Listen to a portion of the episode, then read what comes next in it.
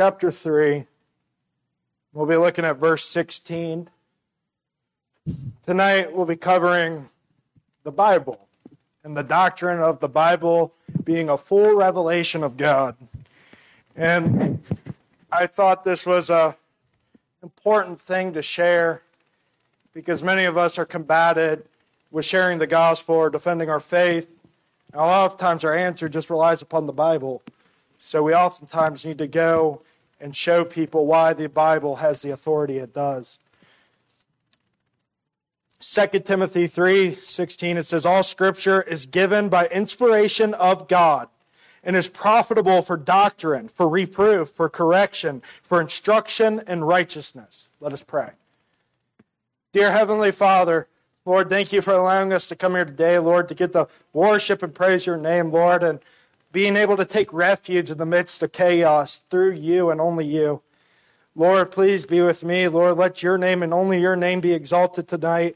And Lord, help us to fully understand this God given book that you gave to us, Lord, and help us to understand the authority it carries and how we could just be able to go and say the Bible says, and it is. Lord, help be with the audience. Lord, be with all of our sister churches. Lord, continue to help us to glorify your name. We ask this in Jesus' name. Amen. So, again, we are talking about the Bible, Revelation, God. But I thought, you know, it's part of my testimony, so you guys have heard it before. But it's a good story to share. Um, it was back when I worked at Kroger. I worked with brother Jacob Salmons.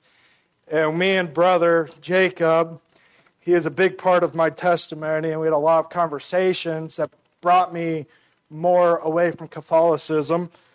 But me as a Catholic back then, me and brother Jacob would debate a lot. We would argue a lot about religion. And if you guys don't know, my wife will testify, I don't like losing arguments. You know, I, I'm not a big fan of it. But we'd get many different arguments. The one I always remember the most was about Mary back when I was a Catholic. But every argument I had with Jacob always ended I felt like in defeat. And I could fully admit it every time because he would leave me in a spot where I didn't know how to reply. And usually that spot ended, well, the Bible says this, and why do you think that? And then I'm like, uh, uh, it just is. You know, I always ended up losing, needless to say. And as much as I hated it, I had to settle for defeat because the Word of God combated what was my false doctrine at the time. I say all this because the Bible brought forth an authority that we as Christians need to fully understand when we go out into the world, whether we're defending our faith, whether we're given the gospel. We rely upon the Bible as an authority, so we must understand why. And we, we as Christians, we more understand it. It's the Word of God, but someone who is not of the same faith, they don't understand it like we do. And this, this right here, it's not, I wouldn't say traditionally how I do it, but it's important because it helps walk someone through this. And at the end, I will tell you guys a story of how I actually used this defending my faith and witnessing to someone. And did the person hear it? I'm not too sure, but let's, let's just say I was able to get the point across. So we're understanding that here that the Bible is indeed the Word of God. It is true Scripture. It's a core doctrine we're going over, but it's a very important one. This is this is, again, bringing us authority for when we give the gospel, defend our faith. Today, it's a big doctrine, and we're going to see here that, oh, well, there's many writers in this book as well. But we have to understand that these writers in the book, you know, the book of John, like we're studying in the morning, they have they speak boldly in their text. John was able to speak boldly and say that the word became incarnate because it's the word of God. John was inspired to write this. And again, this book professes to be a revelation from God. And if this book is not a revelation from God, then every writer in this book is a deceiver. So we must know that we stand as Christians upon this book. We lean upon this book. And we must be able to speak boldly by this book. Because this book is what grants us authority on every one of our doctrines. So, again, I'm going to bring us down a road and at the end of this, I'm hoping we are able to use this in our lives so we can say, the Bible says. This will focus on the text of the Bible and why it's accurate and why it's God given. And I'm going to give you guys evidences of why it's God given and it can't be man made. So, first, we're going to really focus on is the Bible historically authentic? Many people will try to say that the Bible is more of a storybook. It's not a true historical book. I bring up this because this is a question many of us will face. They say that the kings in Genesis never existed. They believe the group of the Hittites didn't exist. They try to point out things that they didn't believe historically happened. It even goes to the New Testament. They try to say Christ did not die on a cross. But it doesn't they don't care about what is truly historically true. that will try to throw in how the Bible just is a storybook. But it still stands that we can go to this book with an authority because it is the Bible, it is God's word. And again, that's where we'll get further, but the word itself brings forth authority. Not to mention, it does have many historical records to back it. So, is the Bible God's revelation? This is a common question that we come across because it's human nature to not want it so. Human nature does not want the Bible to be true. The Bible tells humans that you're doing it wrong, you're guilty, you're wrong, you need to change. We have a prideful flesh, amen? We don't like hearing that. So, this is a very, very thing that will be presented to us believers. Um, so, first off, we're going to look at how this is a probability, an antecedent probability. If you just think about this, is the Bible the Word of God? If you carefully think about it, it will already bring you to a strong conclusion that God exists and God gave man this enduring book to in the form of the Bible. So, man's consciousness. Man's consciousness is proof that the Bible is God's revelation. For instance, how many of us feel guilty when we do something wrong? How many of us felt guilty even when we are lost if you were to steal something? I was. The fact is is we have the mere warning of the law written upon our hearts. The law was found and originally written through the Bible. There's many man-made laws today that have been written through this preface of the Bible. This shows that the law is engraved upon the hearts of men. This shows that the author of the Bible is the same one who created you, our great and bountiful God. And since our God is a good God, we know that the law is good, and for good reason. It's for his purpose.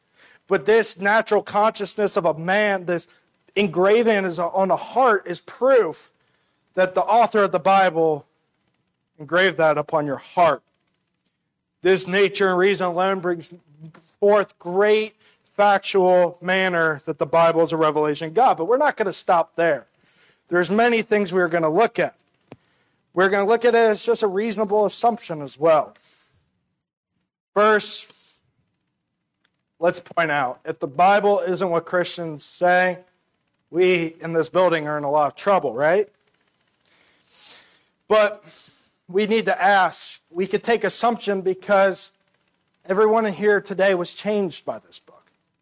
How come many lives, many people are changed through this book? How many lives have it changed? It changed all of our lives here. How come this book has been subject to oppression, to destruction, to has been pers- and yet is still persistent and has stayed strong. It has beaten the test of time. For instance, when books get old, they tend to fizzle out. We don't read many books from the 1800s, do we? Yet this book, even with all the efforts to destroy it, to manipulate it, it still stays true to what it says. And it hasn't even gone through, you know, the simple, oh, I'm just going to edit a word or two. It's gone through regimes, dictators, leaders who want it completely gone, want it completely changed. But yet the true version still stays true. We also see they try to use sciences to kind of bring forth that the Bible is a false thing. They use astrology, they use geology, and yet when you look into the depths of all that stuff, it still lines up with what the Word of God says. We could take assumption that the Bible is the true Word of God because no human word can have the effect the Bible has, and no human word could withstand the test of time. But there's more proof that this isn't a human production. Look at the depths. Look at the meaning the Bible brings out. We read it over and over, and yet we still can incorporate more from it every day. We find new depths, new meanings every single time we get into the text. And the text just brings more and more to us. Humans' words can't go that deep. We can also look at its charm.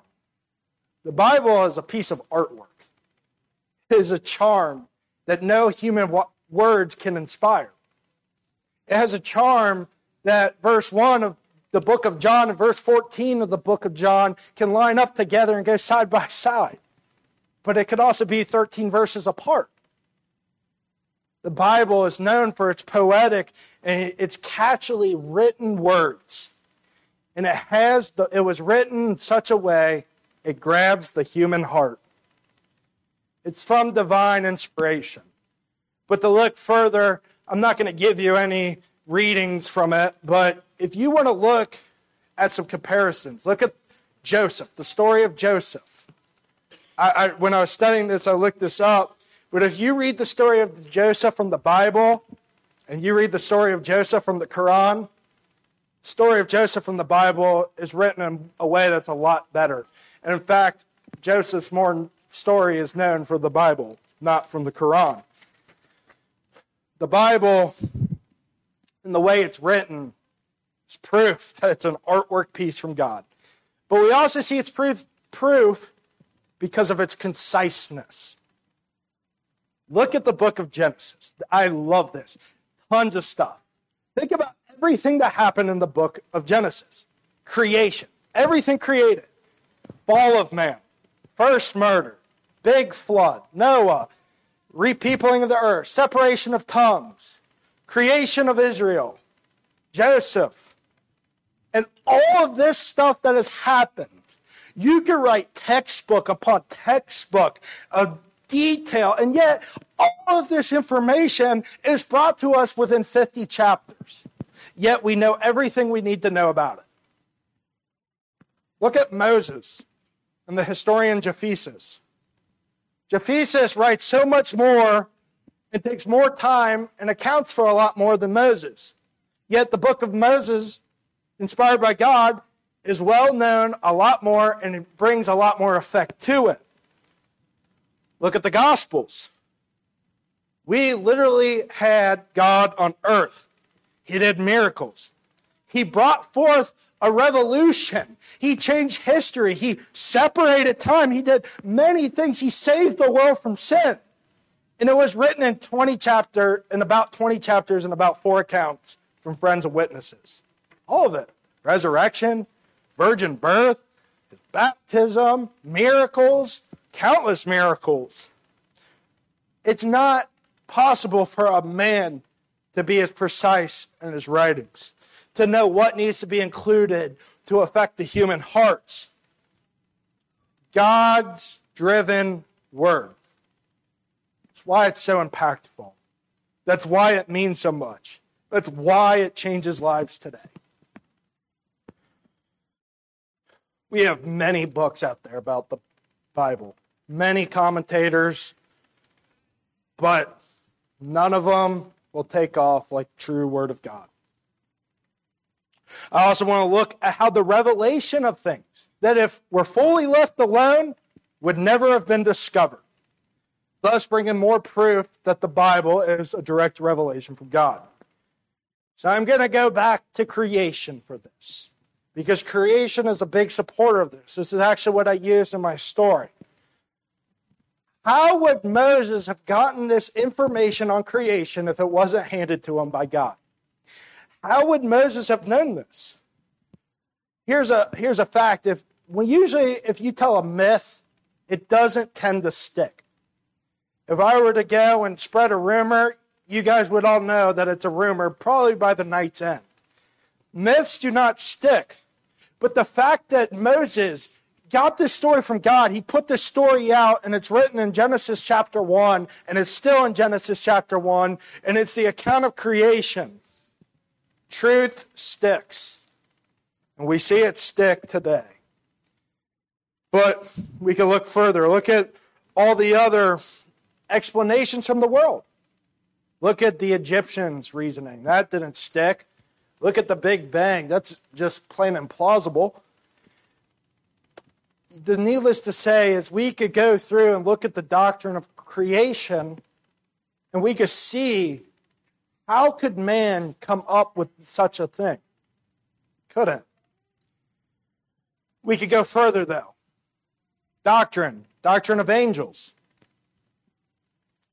So if we didn't, you know, weren't revealed what angels were by the Bible, and something came down to my room, I'd be, I'd be scared. you know, I'd, I'd be freaking out. No man could perceive or think about what this would be. I'm sure most people would freak out. It was only through a revelation from God that we discovered these things and why they're around. Furthermore, God's omnipresence. Jeremiah 23, it says, Am I, am I a God at hand, saith the Lord? and not a God afar off?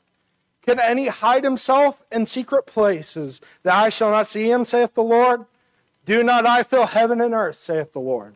Psalm 139, verses 7 through 10. Whither shall I go from thy spirit, and whither shall I flee from thy presence? If I ascend up into heaven, thou art there. If I make my bed in hell, behold, thou art there.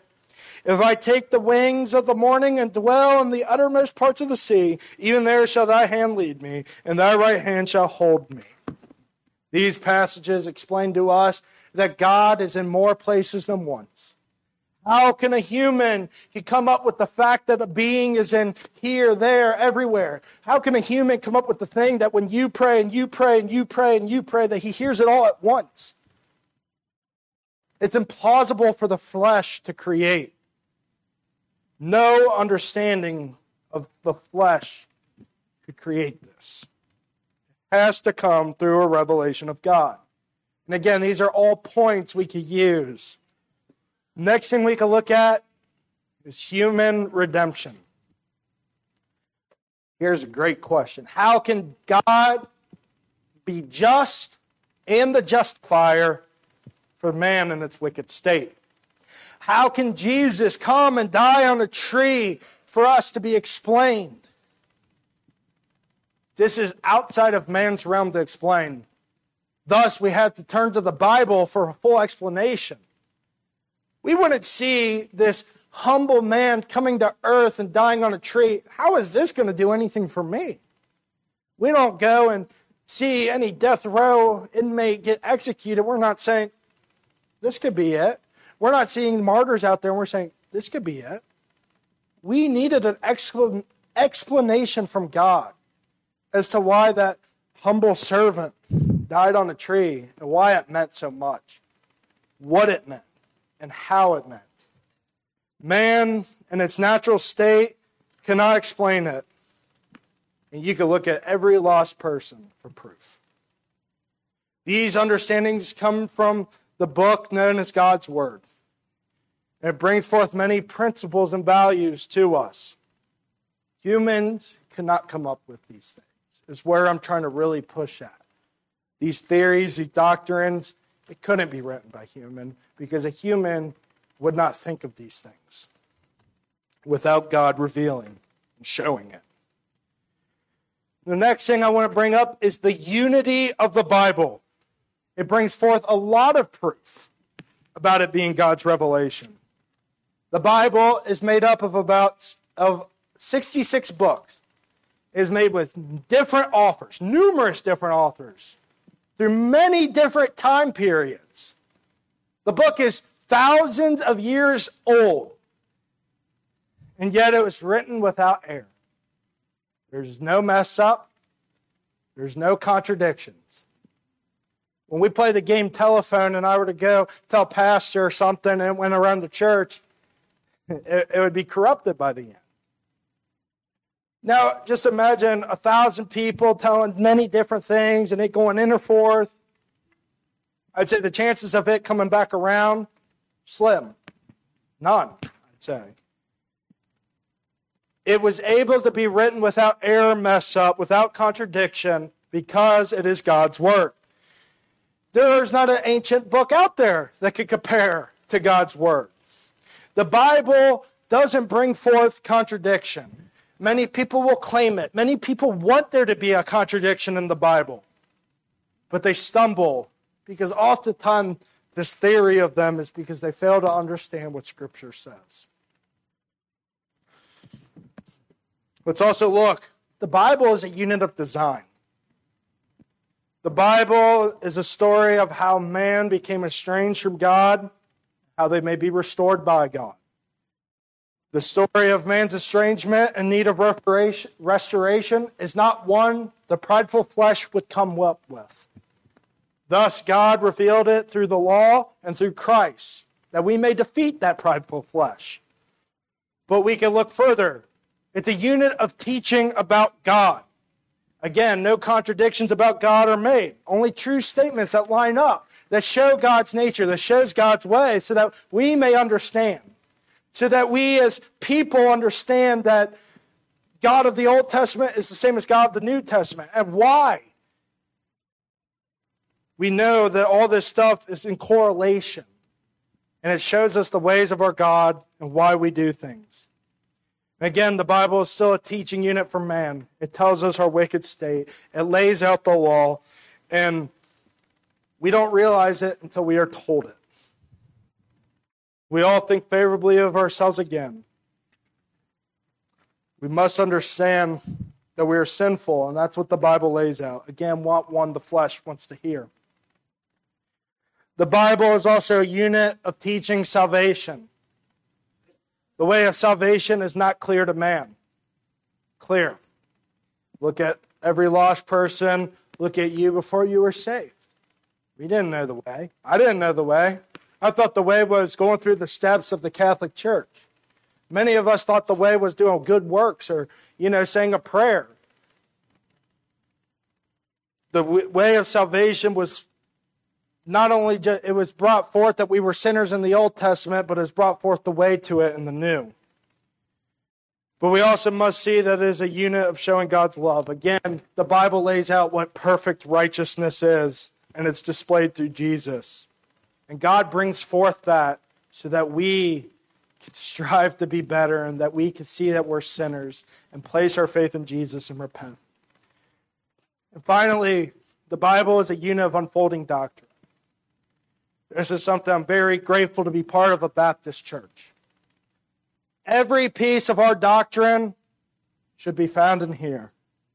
We don't go anywhere else. This is what separates us from all other denominations. I'm sure it, it, one thing I was told when I joined this church is if you hear me say something wrong, I encourage all the youth to do this too. If you see me say something wrong, show me. I want to know. Now, you might not agree on something, but this church is biblically founded. That's how we get the doctrines of Christ in the flesh. That's how we get the doctrine of sovereign grace. That's how we get the doctrine of, of repentance. It's all biblical. And if it's not biblical, we encourage challenging on it. It's a blessing that the Bible brings forth this. It's the Word of God. Next, and this one's a great one too the accuracy of the Bible in scientific manner. We hear the debate science rebukes the Bible. The Bible is what brought forth science. Science lines up with the Bible because the Bible told science before science even came out with it. Now we know the Bible is not here for a basic physics lesson. It's not here to give us chemical compounds or chemical equations. The Bible is here to teach us the way of heaven. But the Bible provides scientific proofs that we're not fully intact. It makes reference to scientific laws and scientific matters in fully accurate ways. And all of it lines up with what the Bible says. And there is no contradiction between them. Now, I want you to think what is science today? It's a bunch of people disagreeing with each other. But the fact that the Bible will say, and it happens, there's no contradiction. It's not arguing one author against another. Remember, there's many different authors. This is proof of the divinity of this book. Note, the Bible confirms a couple things off the bat. Isaiah chapter 40, it cites the earth being round. The Bible also talks about gravity in the book of Job. There's this thing called the Northern Empty Expanse, which was just recently discovered, talked about, book of Job. The weight of the earth, talked about, book of Job. The rotation of the earth, talked about in the book of Luke. The law of evaporation, talked about, Ecclesiastes. The Bible stresses the importance of blood before it was fully understood by man. And it also designates the difference of blood between species. The, Bi- the Bible discovered all, said all this stuff before it was discovered by man. This is evidence you can lay out every day. It had to come from God. It came first. It came from the Creator. Thus, more proof that this is a divine revelation from God. Then we can look at fulfilled prophecy as proof that the Bible is from God. Something that was written thousands of years before happened. The amount of Old Testament prophecies that came forth in Jesus' time is a great proving point. The parting of the garment, his bones not being broke, his betrayal, his death, his resurrection, dying between two thieves, the forerunner, being born in Bethlehem, triumphant return to Jerusalem, scathing of the disciple. It goes on, it goes on, it goes on. It's proof. False stories change. Like I said, lies don't stick. Man can't foresee the future.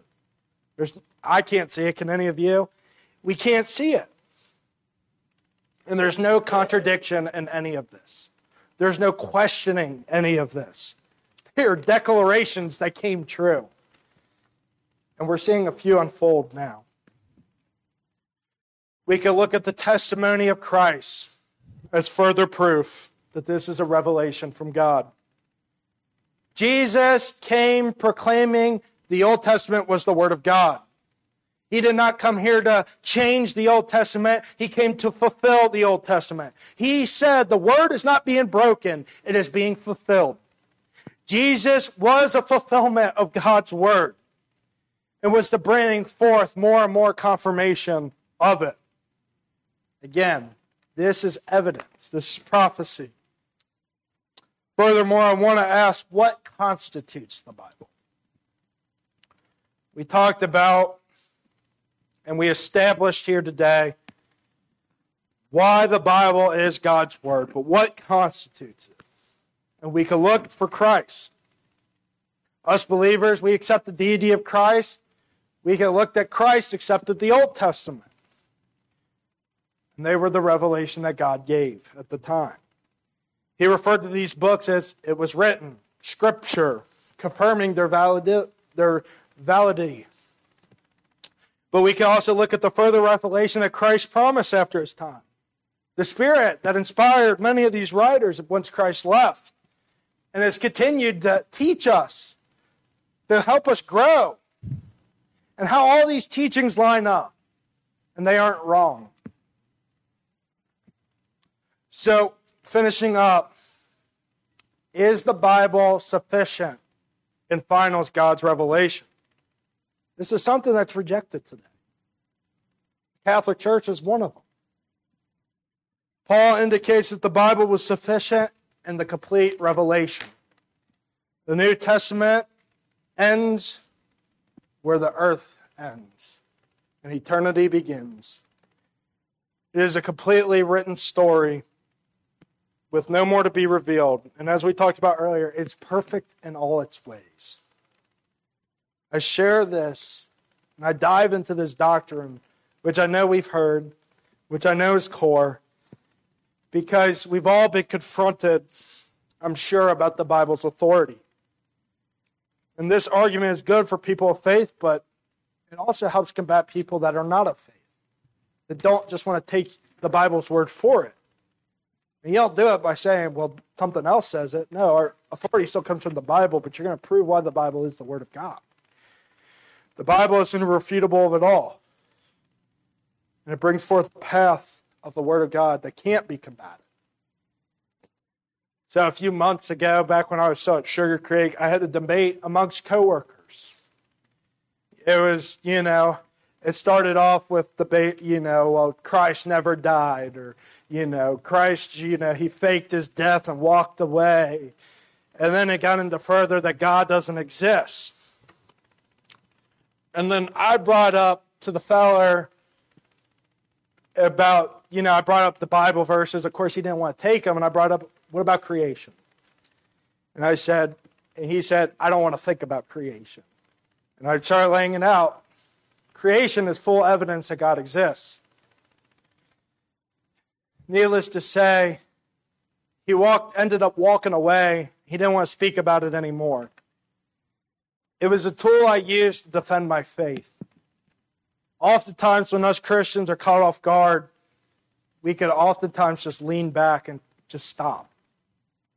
And that shows other people, you know, what they're saying is wrong. We must be always diligent to be able to defend our faith. That's why I want to bring this forth. It's not a traditional sermon, but it's important that we understand this doctrine. It's core for a Christian. And not only all this, not only will it help you to defend your faith and to give the gospel, but it's also the doctrine which many other doctrines lie upon. When I was getting into refrigeration, they said you, you, have, you can't just learn a part over here, a part over there. You learn the core first. You learn the refrigeration cycle, and then you start expanding. That's how it is with our doctrine. We must understand where we get it from before we can understand the rest. Let's pray. Our gracious Heavenly Father, thank you for bringing us here once again. Lord, please continue to bless us and Lord, help us to be equipped, Lord, when the world challenges our beliefs and attacks our beliefs, Lord. Help us to be equipped to defend your name. Lord, help us all to be soldiers for you and to always stand up for you, no matter the persecution we might face. Lord, be with us as we go through the week. Help us to glorify you and to praise you in all things. We ask this in Jesus' name.